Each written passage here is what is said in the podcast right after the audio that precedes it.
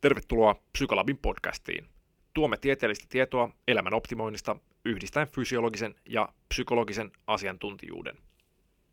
Ja podcastia vetämässä minä, Tapio Tulenheimo sekä Julius Granlund. Koulutukselta me ollaan kummatkin liikuntabiologian maistereita ja tulevia psykologeja. Instagramissa meitä voi seurata nimellä Psykalab. Ja kannattaa tsekkaa myös meidän tieteeseen perustuva treenisovellus AitoFit, joka tekoälyn avulla huolehtii kuntosaliharjoittelun jokaiselle optimaaliseksi ja sopivaksi. Se siis huolehtii palautumisen, asettaa sopivan kuormitustason, valmiiksi painot, toistot ja sarjat joka reeniin, ja ei oikeastaan mitään tilannetta, mitä se siellä salilla ei huomioisi. Se siis toimii valmentajana ja varmistaa, että jokainen treeni on mahdollisimman kehittävä ja sulle sopiva. Se voi ladata sovelluskaupasta, löytyy siis Aitofit-nimellä, tai sitten voi katsoa vaikka meidän nettisivut aitofit.io. Ja tämän päivän jaksossa käsitellään suolistomikrobistoa. Käydään läpi esimerkiksi ravitsemuksen, liikunnan ja stressin vaikutuksia suolistomikrobistoon ja miten nämä vaikutukset välittyy sitä kautta meidän hyvinvointiin ja elimistön toimintaan. Ja tätä aihetta käsitellään tänään filosofian tohtorin ja liikunnan biologisten terveysvaikutusten dosentin Sanna Lensun kanssa. Sanna on tutkinut suolistomikrobiston vaikutuksia elimistön toimintaa hyvin moniulotteisesti ja tietääkin paljon asiasta eri näkökulmista. Selvä. Kiitos Sanna, kun pääsit vieraaksi. Kiitos, oli oikein mukava tulla tänne teidän kanssa juttelemaan. Taas kerran tuttuun tapaan. Mennään suoraan itse asiaan ja mistä me yleisesti puhutaan, kun me puhutaan suolistomikrobeista? Mitä ne on ja miksi niillä on vaikutusta? No meillähän on tuolla suolistossa hyvin laaja joukko ystäviä asustelee. Siellä on niin kuin arvellaan, että siellä on suunnilleen semmoinen puolentoista kilon massa erilaisia eliöitä. Niitä on siellä siis miljoonittain. Tällä hetkellä lienee arvio siitä, että bakteerilajeja olisi noin 2000, mutta sen lisäksi siellä asuu viruksia, sieniä, loisia, alkueläimiä, eli hyvin moninainen joukko, jota todennäköisesti ei edes kaikkea vielä tunnetakaan. Et määritysmenetelmät, kaikenlaiset omiikat on tässä koko ajan kehittyneet ja todennäköisesti näitä meidän asukkeja niin löytyy koko ajan enenevässä määrin. Mutta toki pitää muistaa, että meillä on myös mikrobistoa muualla, että suolistomikrobit on vain suunnilleen 70 prosenttia kaikista mikrobeista, että mikrobeja on myös sitten iholla ja keuhkoissa ja tuolla sukupuolielimissä on oma mikropistonsa, mutta suolistomikrobit on tietysti toki se kaikkein tärkein. Selvä. Miten tämä puolentoista kilon suolistomikrobisto vaikuttaa meidän elimistön toimintaan? No suolistohan on sangen pitkä ihmiselläkin, vaikka me ollaankin sekasyöjiä. Ja kun ohut suolesta lähetään, niin tuonne kohti paksusuolea, niin, niin tota, mikrobiston määrä kasvaa koko ajan, eli se lajikirjo ja määrä on suurin siellä paksusuolessa, ja siellä myöskin on se kaikkein happamin ympäristö, missä sitten myöskin ne mikrobit viihtyy. Ja, ja sen lisäksi, että tavallaan se mikrobiston koostumus, lajien määrä on merkityksellinen, niin myöskin sitten se, että, että tota, mitä ne mikrobit tuottaa. Eli ne mikrobithan on siellä, niiden tehtäviä on pilkkoa sellaista ruok- se, niitä ruoanosia, mitä meidän omat entsyymit ei kykene pilkkomaan. Eli käytännössä kasvien kuituja ne siellä fermentoi. Aivan. Ja nykymaailmassa taitaa olla yleistynyt tämmöinen suoliston ja suoliston mikrobiston epäoptimaalinen toiminta. Ja esimerkiksi suolistosairaudet ja erilainen suolistooireilu näyttäisi olevan kasvussa. Liittyykö tämä jotenkin tähän vai mikä tätä voisi selittää? No suolistomikrobille, jos lähdetään siitä päästä tätä asiaa purkamaan, että mikä on suotuisaa mikrobistolle, niin, niin paitsi että kasviravinto ja monipuolinen ravinto toki tietenkin sielläkin, niin tota, kyllähän se tämä kaupungistuminen ja luonnosta erkaantuminen, eli tavallaan ihmiset ei enää asu tuolla maalla ja saa niitä luontaisia luontokontakteja, eikä syö enää sitä lähellä tuotettua ruokaa, vaan se ruoka haetaan kaupasta usein teollisesti prosessoituna, ja siitä on jo sitten sen prosessoinnin aikana niin monia toki myös niitä haitallisia mikrobeja, eli en sitä sano, etteikö se prosessointi myös olisi hyödyllistä siinä mielessä, että ruokamyrkytykset, ne on hyvin harvinaisia enää nykypäivänä, mutta sitten toisaalta siinä menee vähän lapsipesivoiden mukana, että, että tavallaan sitten jossain määrin olisi myös hyvä altistua niille luonnon ja ympäristönkin mikrobeille. Mitä ne tavallaan on ne haitat tai mitä me menetetään, jos me puhutaan nyt, sanotaan nyt, että puhutaan termillä epäoptimaalinen suolisto, mikrobisto, niin miten se käytännössä näkyy? Onko se niin kuin sairastumisia enemmän vai millä tasolla? Suolistomikropiston hyvinvointi vaikuttaa kyllä koko kehon hyvinvointiin. Eli tavallaan silloin, kun mikrobisto ei toimi optimaalisesti, ruoan sulatus ja aineenvaihdunta ei toimi optimaalisesti ja suolisto läpäisee ruoan nopeammin, eli silloin tavallaan sitten siellä paksusuolessa voi pH muuttua emäksisemmäksi.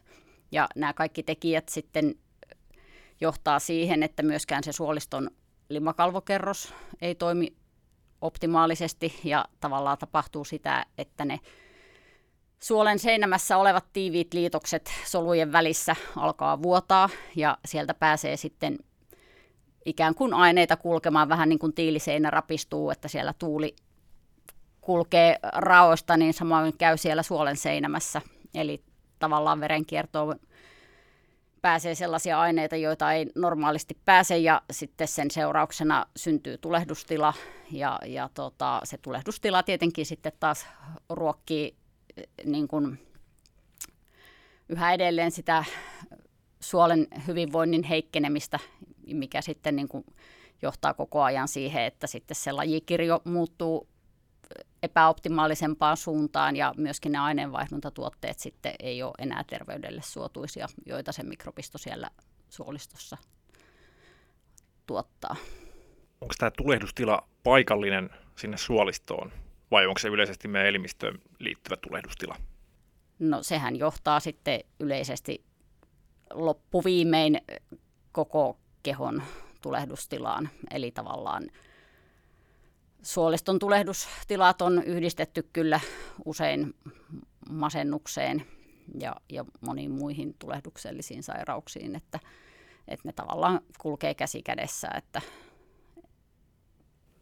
Kun suolistoon aiheutuu tämmöinen tulehdustila, joka sitten vaikuttaa myös koko elimistön tulehdukseen, niin mikä se reitti on, mitä pitkin se vaikuttaa aivoihin? Onko se nimenomaan se yleinen tulehdus vai onko meidän suolistolla myös jotain tämmöistä suoraa yhteyttä aivoihin?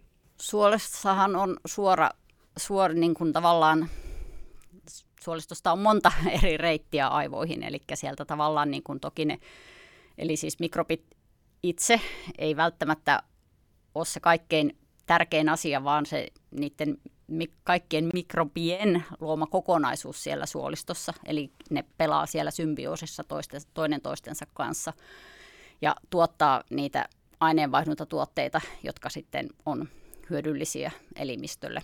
Esimerkiksi kuidusta pilkotaan lyhytketjuisia rasvahappoja, joita pystytään käyttämään energiaksi. Ne vähentää tulehdusta ja sitten esimerkiksi aivoissa nämä lyhytketjuiset rasvahapot, niitä pystytään kuljettamaan verenkierrossa veriaivoisteen läpi suoraan aivoihin ja ne siellä esimerkiksi lisää kylläisyyden tunnetta, eli, eli siis tavallaan osallistuu ruokahalun säätelyyn. Ja nämä myöskin toimii maksan rasva-aineenvaihdunnassa.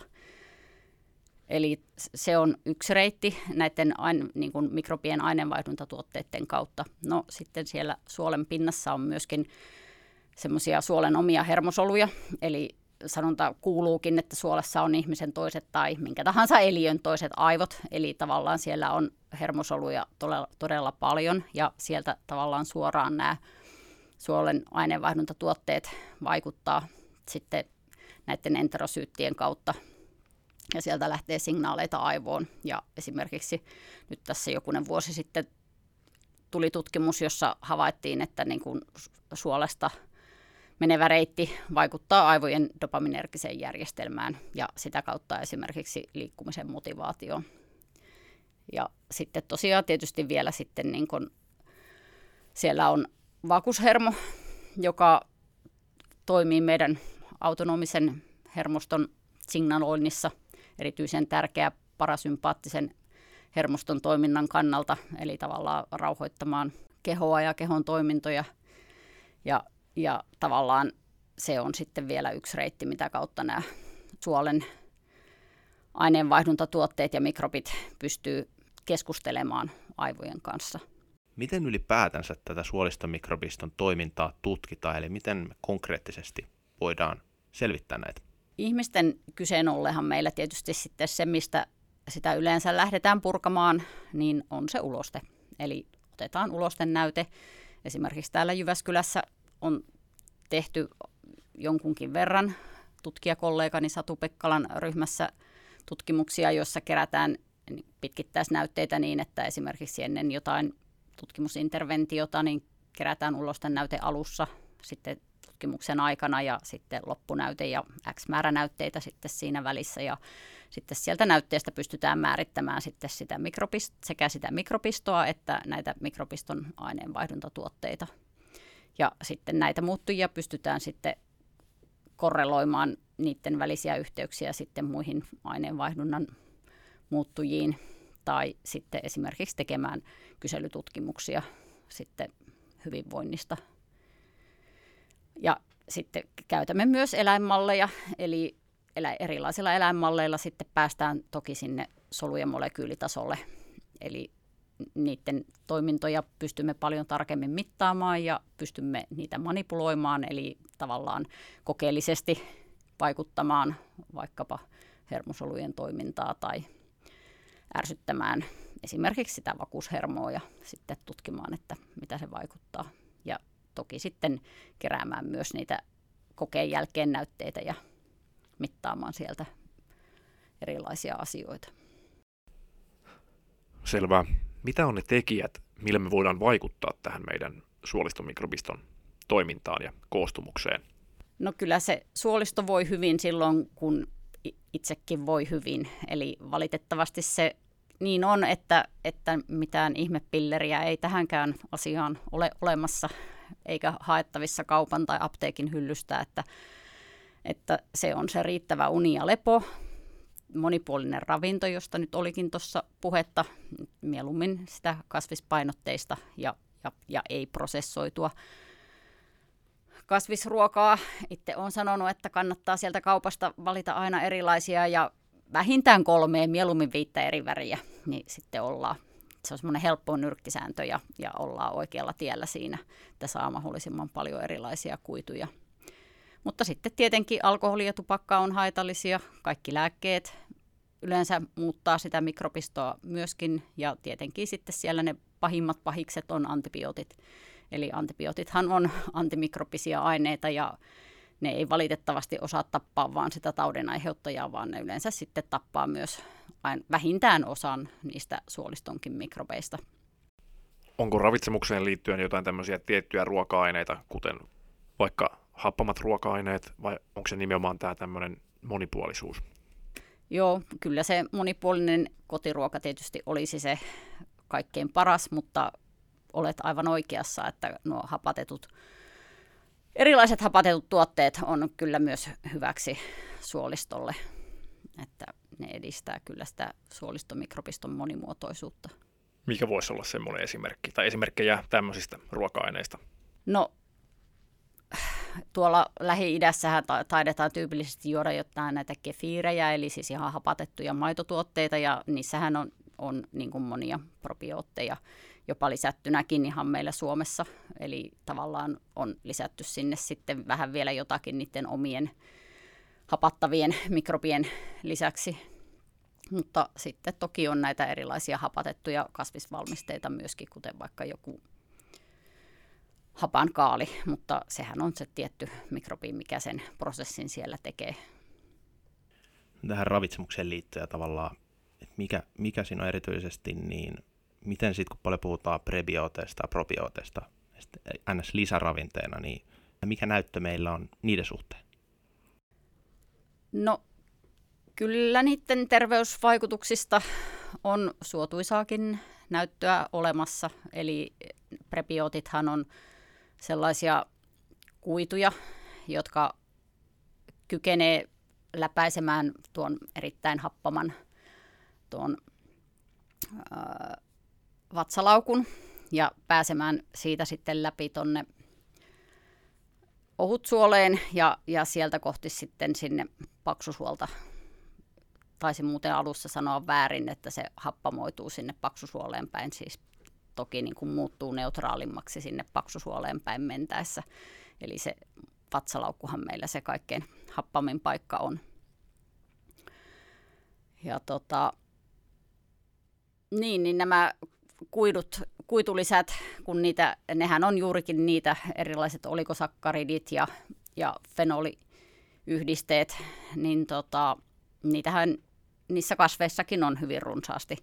Ja niistä on kyllä ihan suotuisaa näyttöä, että, että ne pystyvät lisäämään niin kuin sitä suolen limakalvon toimintaa myöskin, mutta sitten myöskin lisäämään tiettyjen terveydelle suotuisten mikrobien määrää ja, ja myöskin niiden mikrobien toiminnallisia ominaisuuksia parantamaan.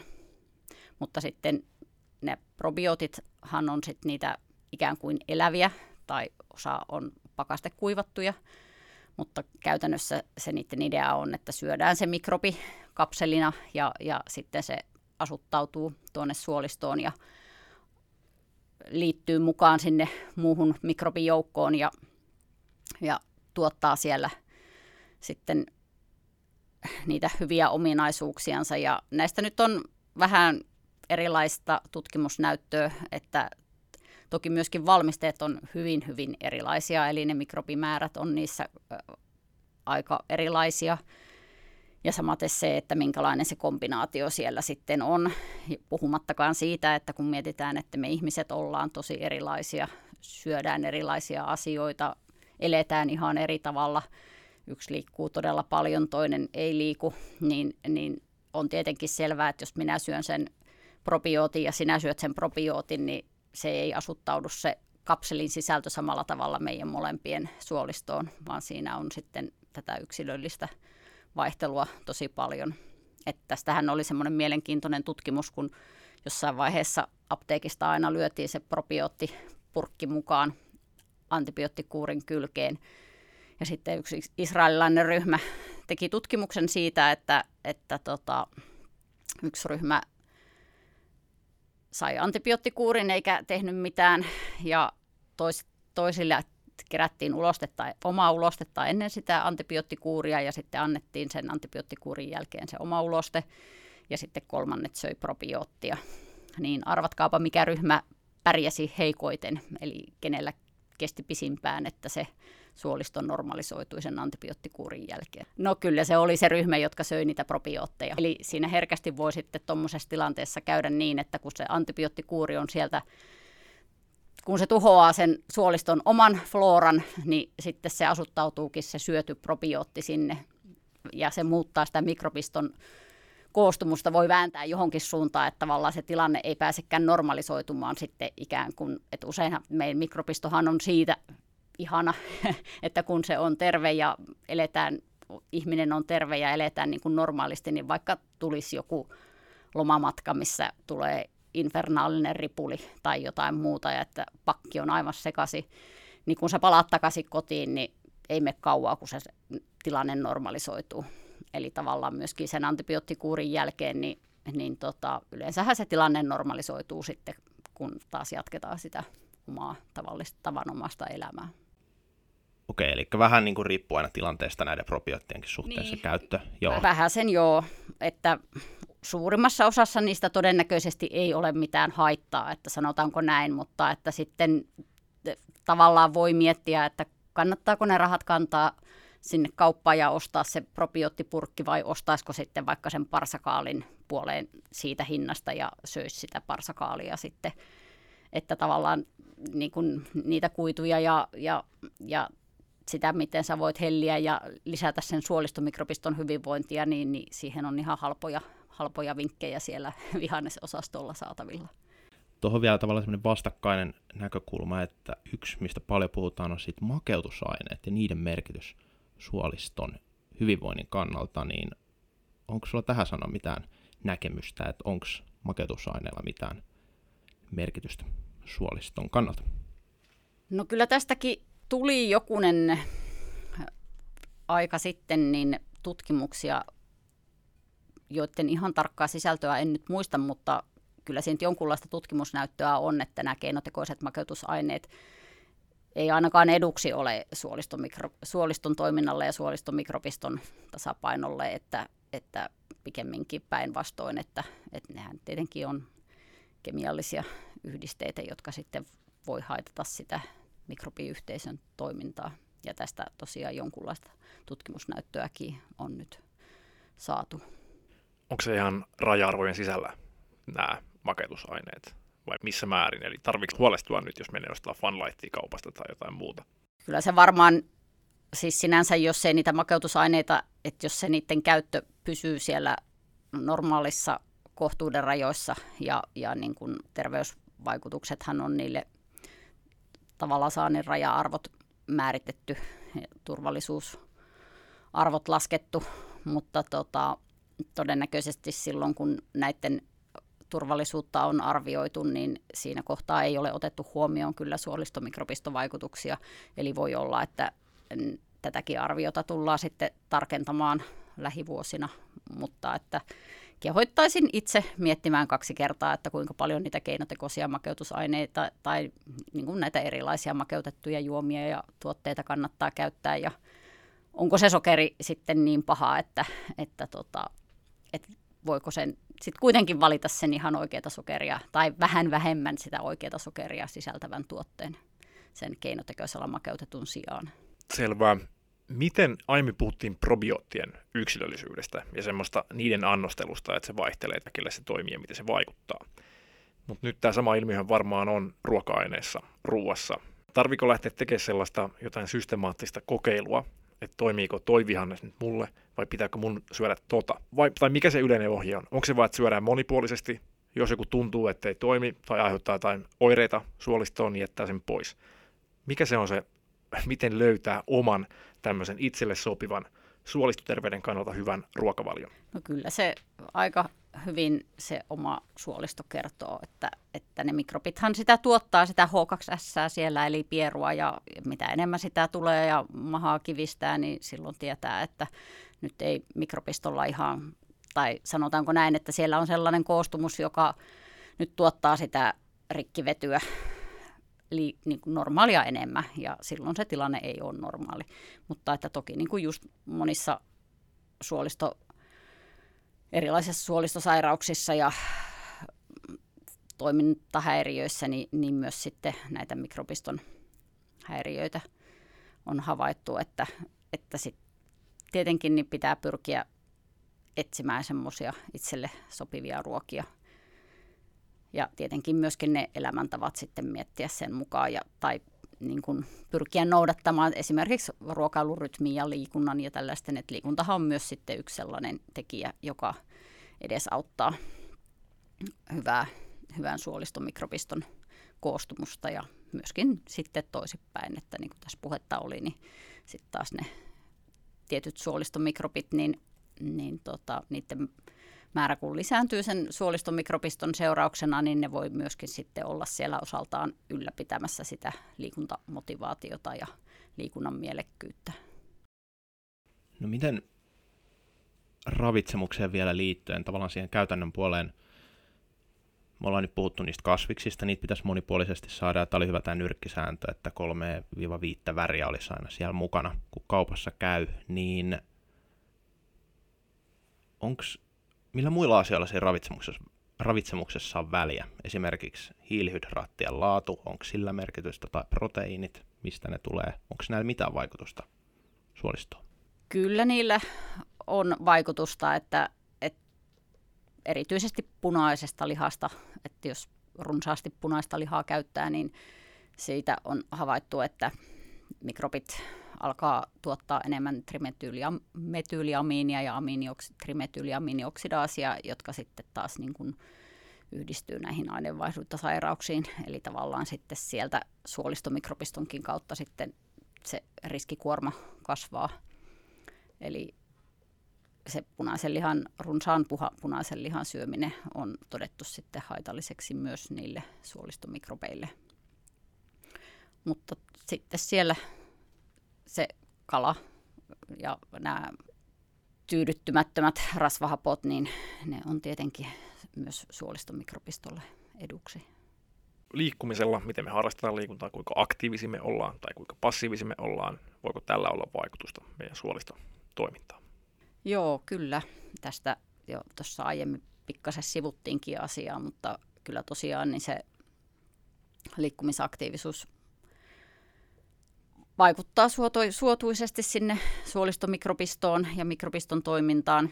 Ja tuossa jokunen vuosi sitten Satun kanssa kirjoitettiin semmoinen tutkimus katsausartikkeli, missä vähän kateltiin, että minkälaista näistä on löydetty ja, ja siinä havaittiin, että yleisimmin se kaikkein edullisin oli semmoinen kestävyystyyppinen, ei ihan hirveän kova tehonen liikunta, että nyt viime vuosina on sitten tullut tulosta, tuloksia siitä, että jos on oikein rankka liikunta, niin siitä voi taas olla niin kuin sinänsä haittaa jo sitten mikropistolle. Tosin mikropisto toki siitä palautuu, jos on urheilija, koska se urheilijan elämäntavat on usein sit sitä mikropistoakin tukevia, mutta että se erityiset rankat suoritukset niin voi aiheuttaa jopa semmoista hapettomuutta siellä suolistossa, mikä on tietysti sitten sille kokonaisuudelle haitallista. Mutta periaatteessa niin kun se liikunnallisuus on eduksi. Tietysti siinä voi myös olla se toinen tekijä se, että kun liikkuu niin et ole kotona ja kun et ole kotona, niin yleensä altistut jollekin muullekin mikropistolle kuin vaan sille sun sohvan ja jääkaapin välille, että sieltä ulkoa sitten saa niitä kenties luonnon ja, ja vaikka sen koiran tai jonkin muun kotieläimen kanssa, jos lähdet tuonne liikkumaan tai kavereiden kanssa lähdet salille, niin sieltä voi tietysti saada niitä huonojakin mikrobeja, vaikka sen koronaviruksen, mutta usein sieltä niin kuin vähän sitten saa kaikenlaista mikrobialtistusta. Onko se nimenomaan tutkimus keskittynyt tämmöisen kestävyystyyppiseen urheiluun vai onko myös voimaharjoittelusta? Joo, kyllä voimaharjoittelustakin on, mutta se mitä havaittiin silloin, niin, niin sangen monet tutkimukset on tehty lihavilla, sairailla, niin kuin tavallaan tämmöisinä interventioina, että on niin kuin selvitetty, että mitä sitten tällaisissa tutkittavien joukossa, niin vaikka sen voimaharjoittelun aloittaminen, niin mikä sen merkitys on sitten sille fyysiselle kunnolle, suoliston mikropistolle ja, ja sitten terveydelle.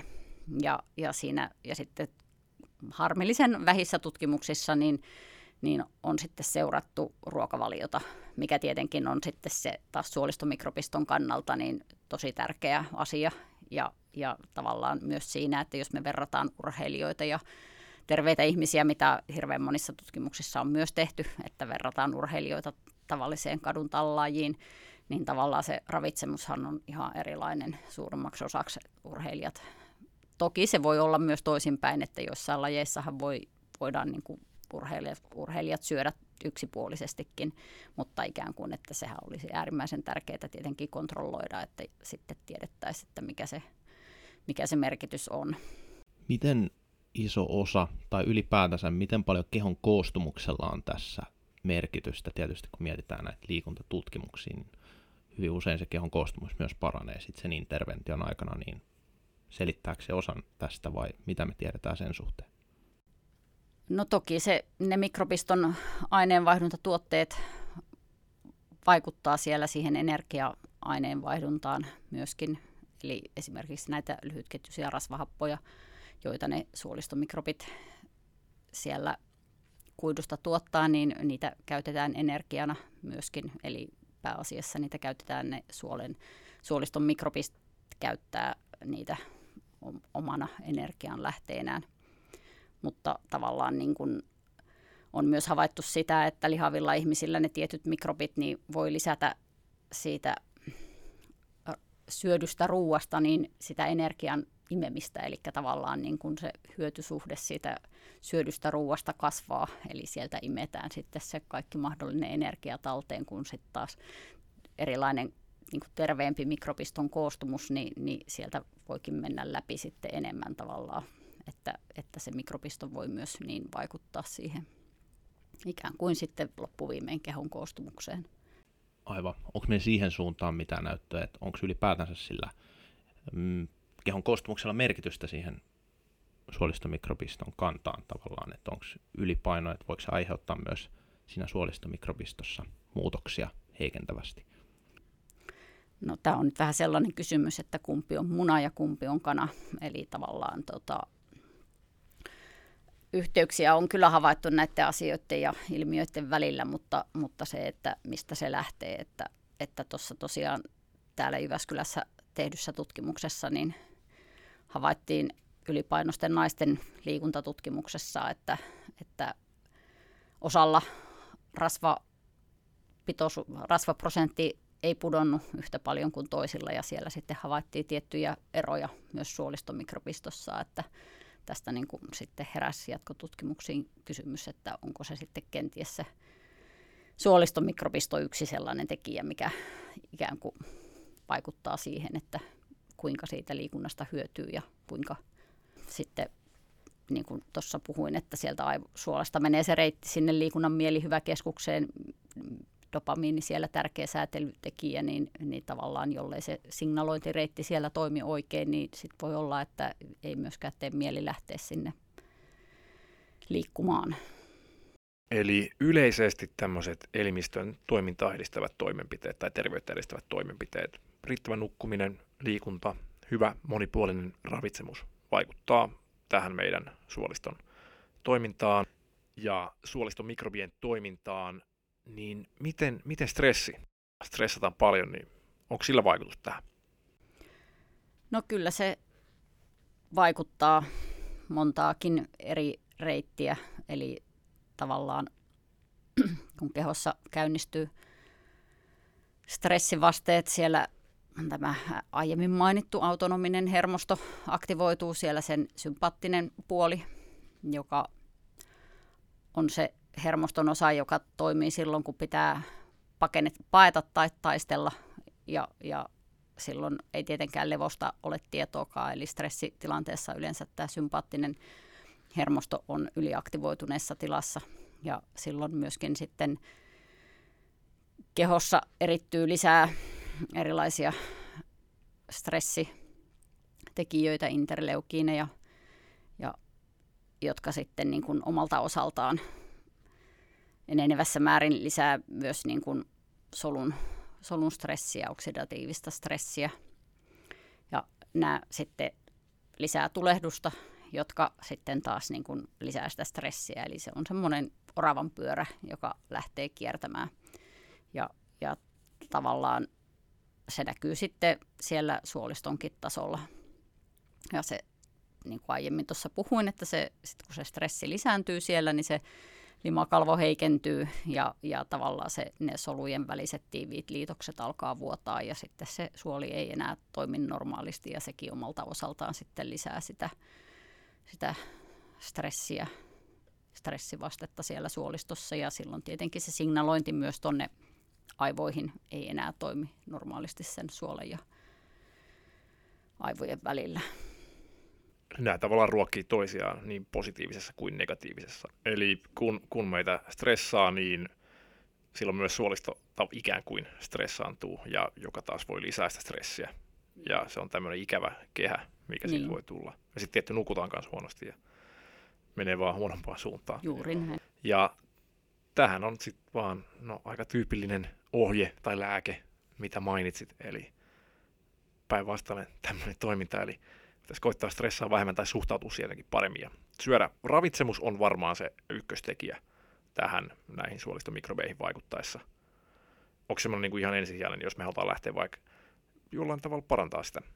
No kyllä se toki semmoinen pyrkiä tota, siihen semmoiseen tietynlaiseen elämäntaparemonttiin. Arjen vinkkien joukossa on juuri näitä, mitä tässä tänäänkin ollaan puhuttu.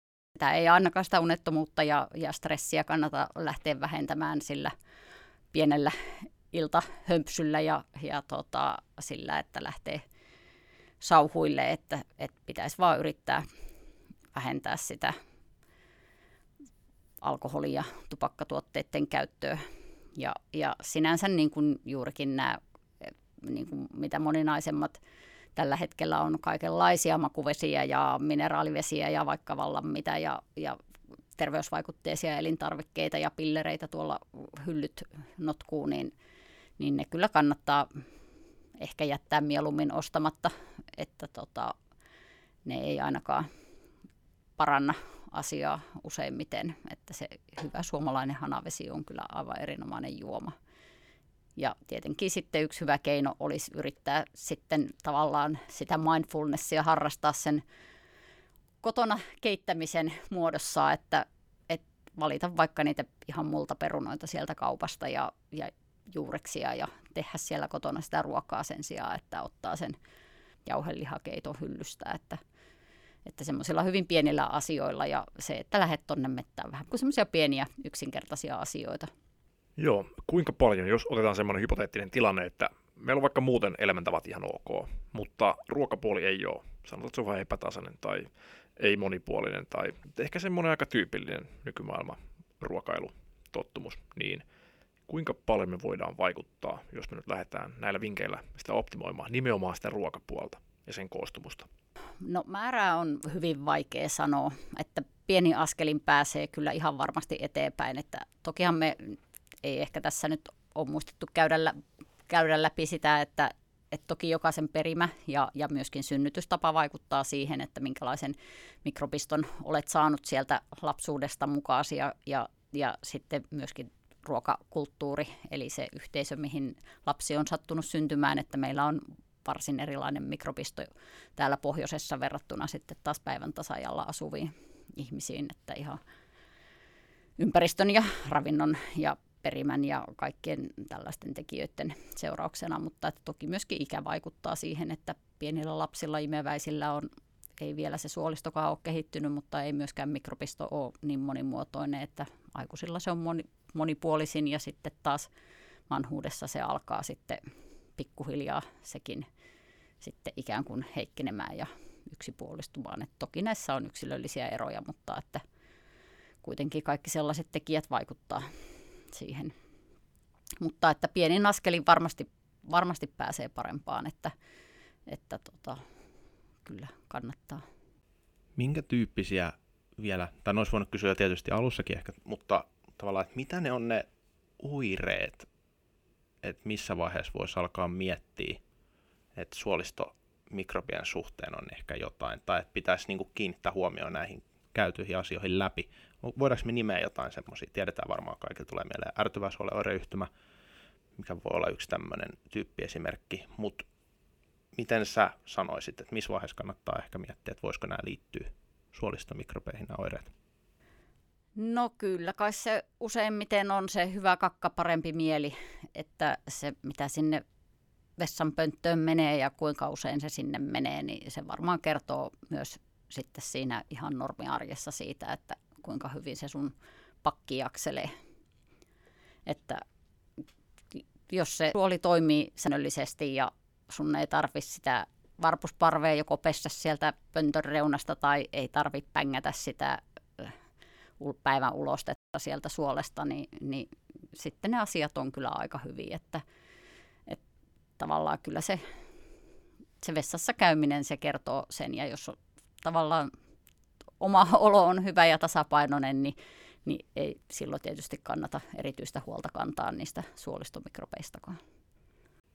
Eli vatsan toiminta on se ensisijainen. Kyllä se aika ensisijassa niin kuin sulle kertoo, että miten se toki sitten niin kuin tavallaan niitä aineenvaihduntavaikutuksia, kyllähän meidän nämä suolistomikrobit siihen meidän aineenvaihduntaan ruoan käyttämiseen. Ja, ja esimerkiksi nyt tutkimustuloksia on myöskin siitä, että ne pystyvät vaikuttamaan myöskin maksimaaliseen urheilusuoritukseen, eli tietyt suolistomikrobit pystyy pilkkomaan laktaattia, eli tavallaan on löydetty tuolta huippumaratonereiden suolistosta sitten sellaista mikrobia, joka pilkkoo laktaattia ja siten pystyy vähentämään sitä sieltä elimistöstä, eli se vähentää sitä laktaattikuormaa ja sitten toisaalta myöskin sitten se laktaatti käytetään energiaksi, eli ne tuottava, mikrobit tuottaa siitä sitten näitä lyhytketjuisia rasvahappoja, jotka sitten niin kuin saadaan hyödynnettyä energiaksi sen maksimaalisen urheilusuorituksen aikana.